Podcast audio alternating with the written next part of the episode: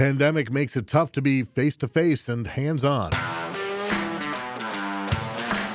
Welcome to Service Calls, a podcast brought to you by TechTown in partnership with Food Service Equipment Reports. I'm Rob LaFrenz, and in this episode, we're going to talk about how techs can overcome some typical challenges when participating in remote training versus in person training. And joining me, as always, is Food Service Equipment Reports Managing Editor Allison Resendiz. We'll also hear about how open communication goes a long way when it comes to bringing a combi oven back online. But first, remote training is so important to the job, but it definitely comes with a lot of challenges like limited to no hands on learning and no face to face time. On the phone, we're talking to Director of Training for the Commercial Food Equipment Service Association, or CFESA's Dan Reese. And Dan, where are we at during these coronavirus times with finding ways to get techs the important training they need to do their jobs? training for techs changed drastically in February. We went from training, uh, having 20 technicians in for our classes, to virtually nothing. Uh, it was just a crazy, crazy mess. Around the middle of July, you know, things started to open up a little bit. We're doing face to face training here at CFESA headquarters. However, we have to, you know, go through the mandates of everything. So we social distance, we're wearing masks, Everything is sanitized. We have gloves. Uh, every day and every night, the equipment is wiped down. Temperatures are taken before they even get into the shuttle to come here. Temperatures are taken before they come in. So it is a little bit different than what it, we're used to. And we can only hold about six six technicians here, where we used to have 20. Now we're having six. So it's been a little bit of a demand for us on that also. Uh, I'm doing more classes, but to less people. Dan, one challenge of remote training I've heard is not being able to learn through the hands on experience. What's your advice for a tech who needs that element to absorb information? So, what really is a struggle is where do they get it? Uh, we're, we're actually telling our some of our members that they may have to change their way of training a little bit and have a senior tech ride with the guy half a day so they can go out and put their hands on that piece of equipment. Uh, we're also talking to manufacturers about potentially shipping a piece of equipment into a location that the service technicians, you know, with a camera at the service location can kind of talk back and forth and see the equipment with the instructor from the factory. Like I say, the hands on portion is so important that they're just going to have to come up with a a way to do it. And right now, it's going to be the easiest is senior technicians in the field, maybe a half a day with a newer technician. So, along those same lines, uh, what tips do you have for techs when it comes to navigating the lack of face to face time they have with their teachers and peers during remote training? Well, and that's that's again goes hand in hand with the the hands on the equipment is to being there. I mean, I um, with the six people, it's good because the class is small enough that I can actually talk to them and be there. What's bad is when they're they don't have the access to that. So it's a it's a big problem, and it's a big problem for the factories. It's a big problem for the servicers. In fact, one of the things that they've approached me with, and when I say they, the board, they want me to maybe come up with a train the trainer program to help these senior techs train. You know, not everybody can train. Not everybody's good at training. Not everybody wants to train. So it, it kind of disrupts their day. It kind of disrupts, you know, what they've been doing and how they've been doing their work for years. Now all of a sudden you got this other person in the truck that you kind of got to lead around and and show the do's and don'ts and and not everybody wants to do that. So we're maybe going to develop a program to help that senior technician with what to do and how to do it and not to make assumptions. One of the biggest problems senior techs have with techs in training mode is they make assumptions. They assume they know these things when the reality is they don't. So we're we're going to hopefully develop a program to help that. Thinking of the techs in the truck, the the mentees, uh, who are going through a lot more remote training these days. Do you have any more do's and don'ts that you can share to help prepare them for success? Well, one of the things that I've been looking at is I've watched several videos out on the internet, and, and I'm hearing that, you know, Google this or Google that. Just be careful what you're Googling and what you're watching. There's a lot of videos out there that are not from factories, they're just people out there doing videos. Um, they're not from our industry that I know of. So I've been telling everybody go to the manufacturer. The manufacturers are putting their videos on their websites the manufacturers are doing training. Go to their training, go to their videos. Don't just Google, you know, how to replace something and, and watch some guy do it. Uh, I've seen a lot of problems with those videos. Yeah, it really seems like the time is right for like a, a like a breakthrough in training and something that's really going to set the uh, you know set that part of the industry on its head and you know hopefully really move everything forward from where we are now. Well, and that's what we're all kind of looking for that. The problem with that is, you know, video training has been out forever, which is fine. The problem we run into is the newer technicians. So somebody that's been doing this for a while, they can watch a video or they can watch a webinar, completely understand what everything is being talked about and go out and make that change immediately. But when you take a service technician that's in the training mode, who a month ago was doing lawn maintenance or doing uh, auto repairs or doing, you know, as of right now, I've got a guy that was a chef in my class today. He knows all about ovens and ranges and fryers. So we're all looking for that software. We're all looking for that technology that can kind of put the piece of equipment in their hands, be it virtual or be, you know, put a piece of equipment in there with cameras have the piece of equipment with a, a separate cameraman. So when we talk about the video, they can show it and show how to take it apart. So uh, it's a, it's a difficult situation. Is there something along those lines that you're working on now? You know, I teach the basics here at CFESA. So we most of the technicians that I have are are newer technicians or you know been in the field a short time, and um, so we've developed a few classes and to counter, kind of protect, or not, not protect, to train our newer technicians. So, one of the things that we're trying to develop is I offer a three day electric class. And that's a hands on electric class for the, you know, some of the techs that have been doing it for a little bit, but still are confused with electricity. So, we're going to try to take that and make that a virtual or an online type of training and just coming up with the logistics of you know, how do we, what topics, how long. Uh, we're trying to come up with our own kit. So we'll send a kit out.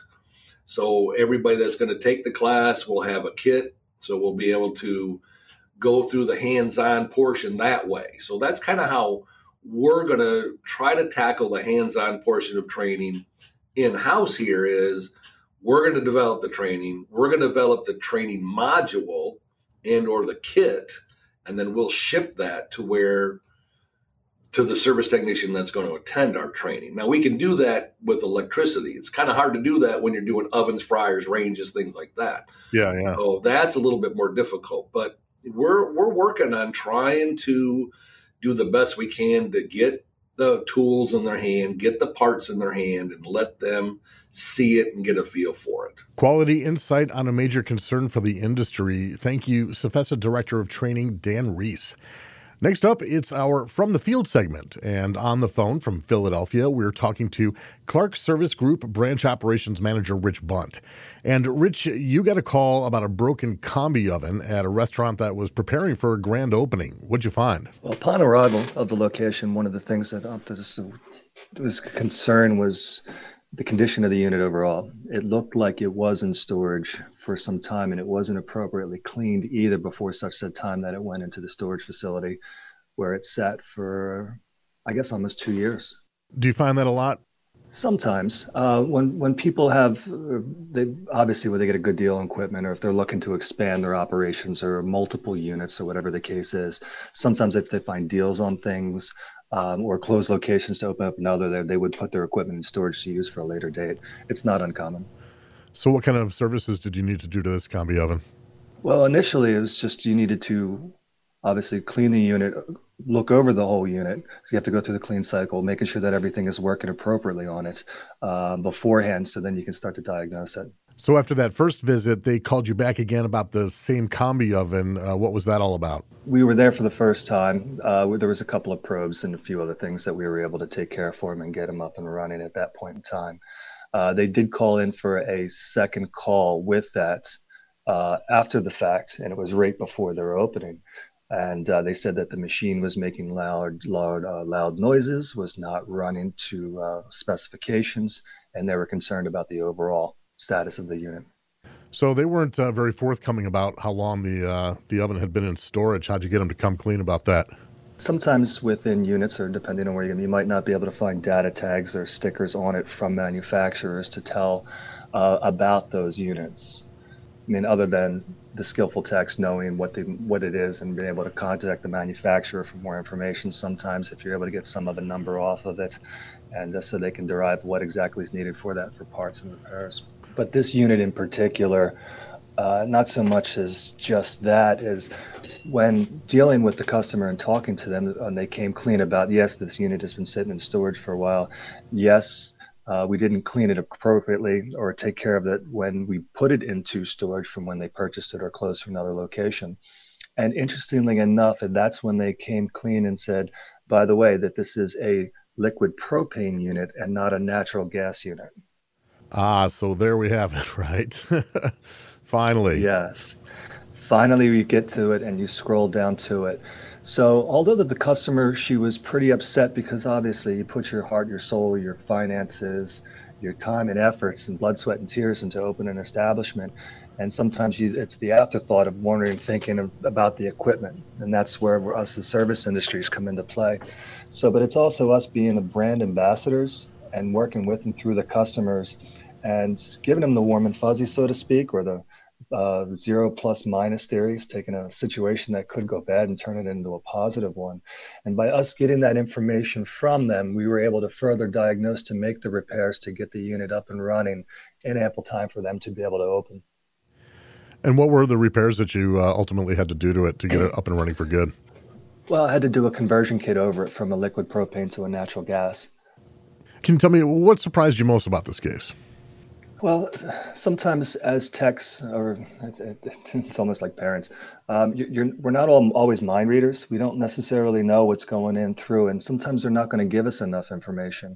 Sometimes the expectations is, is we just get on site, we ask we can if somebody's available, and we run through the scenarios at that point in time as far as with what's really needed or what could be the problems with the unit. But sometimes the biggest point of, of understanding what the issues are is when you get that information being forthright from the customers to discussing it with you so that we're both on the same page because we work directly for them with them to ensure that they stay open to be profitable as an organization for their customers so when you're able to get that information from a, a, customer of ours when we're on site with them, it's beneficial to ensure that one, not only we're able to diagnose it and make the repairs, uh, preferably first time if possible, but it's also at the same time, you, as much as we're there for when everybody needs us, but a return call back on something is never uh, good for anybody because it could be downtime for them. It's costly for an organization from a labor standpoint. So we try to prefer to make sure that we get done in a timely manner and preferably first time if possible. If not, it's with return with the parts and complete repairs at that point in time, as we did in this situation. You know, talking, uh, I've, I've, talked about a lot of these uh, different situations with a lot of different um, uh, service organizations, and and so often it really does come down to uh, the tech, and and it just goes to show how they have to have so many more skills than just being able to fix the combi oven. It, the communication is such a, a big part, and um, and you really uh, set yourself apart when you can when you can do that type of communicating with the customer. Well, I mean, I'm not sure if I said it earlier, but I when I discuss uh, reviews or areas of opportunity 101s with my techs, uh, I continue to to let them know is you're not just a technician, you're a brand ambassador representing Clark Service Group when you're out in the field. So it comes with the open lines of communication, and it's something that I harp on them on a regular basis, so that once you feel as though that you've communicated too much, keep going until someone tells you to stop. There can never be enough communication to ensure that everybody is on the same page. And again, there's always more to the story. Thank you, Clark Service Group's Rich Bunt. All right, let's get to the nuts and bolts of it all with our nuts and bolts segment. And this week's question was It's not easy recruiting and retaining service techs, as you guys know. Uh, what's one example of how to encourage up and coming techs in the field? And our first entry is from Baltimore. It's EMR Human Resources Manager Jamie Adams. EMR's most successful recruiting tool is word of mouth referrals through our current and past employees. Up until the pandemic, we were offering Saturday training classes for aspiring techs interested in entering our industry. Because our industry is so niche, historically, traditional recruitment tactics like career fairs have not been worthwhile. Instead, we focus more of our efforts on retention. By way of in house, CFESA, and manufacturer trainings, a strong company culture based on honesty, fairness, and quality service, personal and professional growth opportunities, and a competitive benefits package. Our technicians are our key resource. Without them, we just can't operate. Finding technicians and retaining them is always our number one priority. These next two came in via email, so a couple colleagues of mine are handling the voice duties. This is from Dallas and Hagar Restaurant Service Service Manager Isaac Locke. The best way to keep a tech who's in training engaged and hungry is to find out their strengths and weaknesses. Once that's been established, start them with things that he or she feels very comfortable with, gradually moving them outside of their comfort zone. For techs who are out of training, start them off with basic equipment and gradually move them to more complicated equipment. I believe the key there is identifying when it's time to move toward the more complicated equipment and providing support when making those moves. Bottom line, throwing them in the deep end to see if they can swim is not the best way to find out how good of a tech they are. And this last one is from Joe Warren and Sons, Garrett B. Warren. JWS strongly believes in developing a clear development path for new and younger technicians that aligns with the business needs through factory, in house, on the job, and online training that'll show younger technicians that this is much more than a job and that being a good team player and also performing well will allow them progress to the next level with support and guidance of senior technicians and management. Thanks to my colleagues Bob Kessler and Ron Brown, respectively, for reading those emails. And seriously, thanks to everyone for your contributions. We really do appreciate them. Next time, our topic is What technology trend do you feel will have the greatest impact on the industry over the next year? We'd love to hear from you, and you can call in to leave a message. Our number is 312 788 7618. That's 312 788 7618. You can also email or record a voice memo on your phone and send it along to servicecalls at fermag.com. And that's it for this episode of Service Calls brought to you by TechTown in partnership with Food Service Equipment Report. We'll be back next month, so be sure to follow and subscribe so you don't miss a single episode. I'm Rob LaFrance.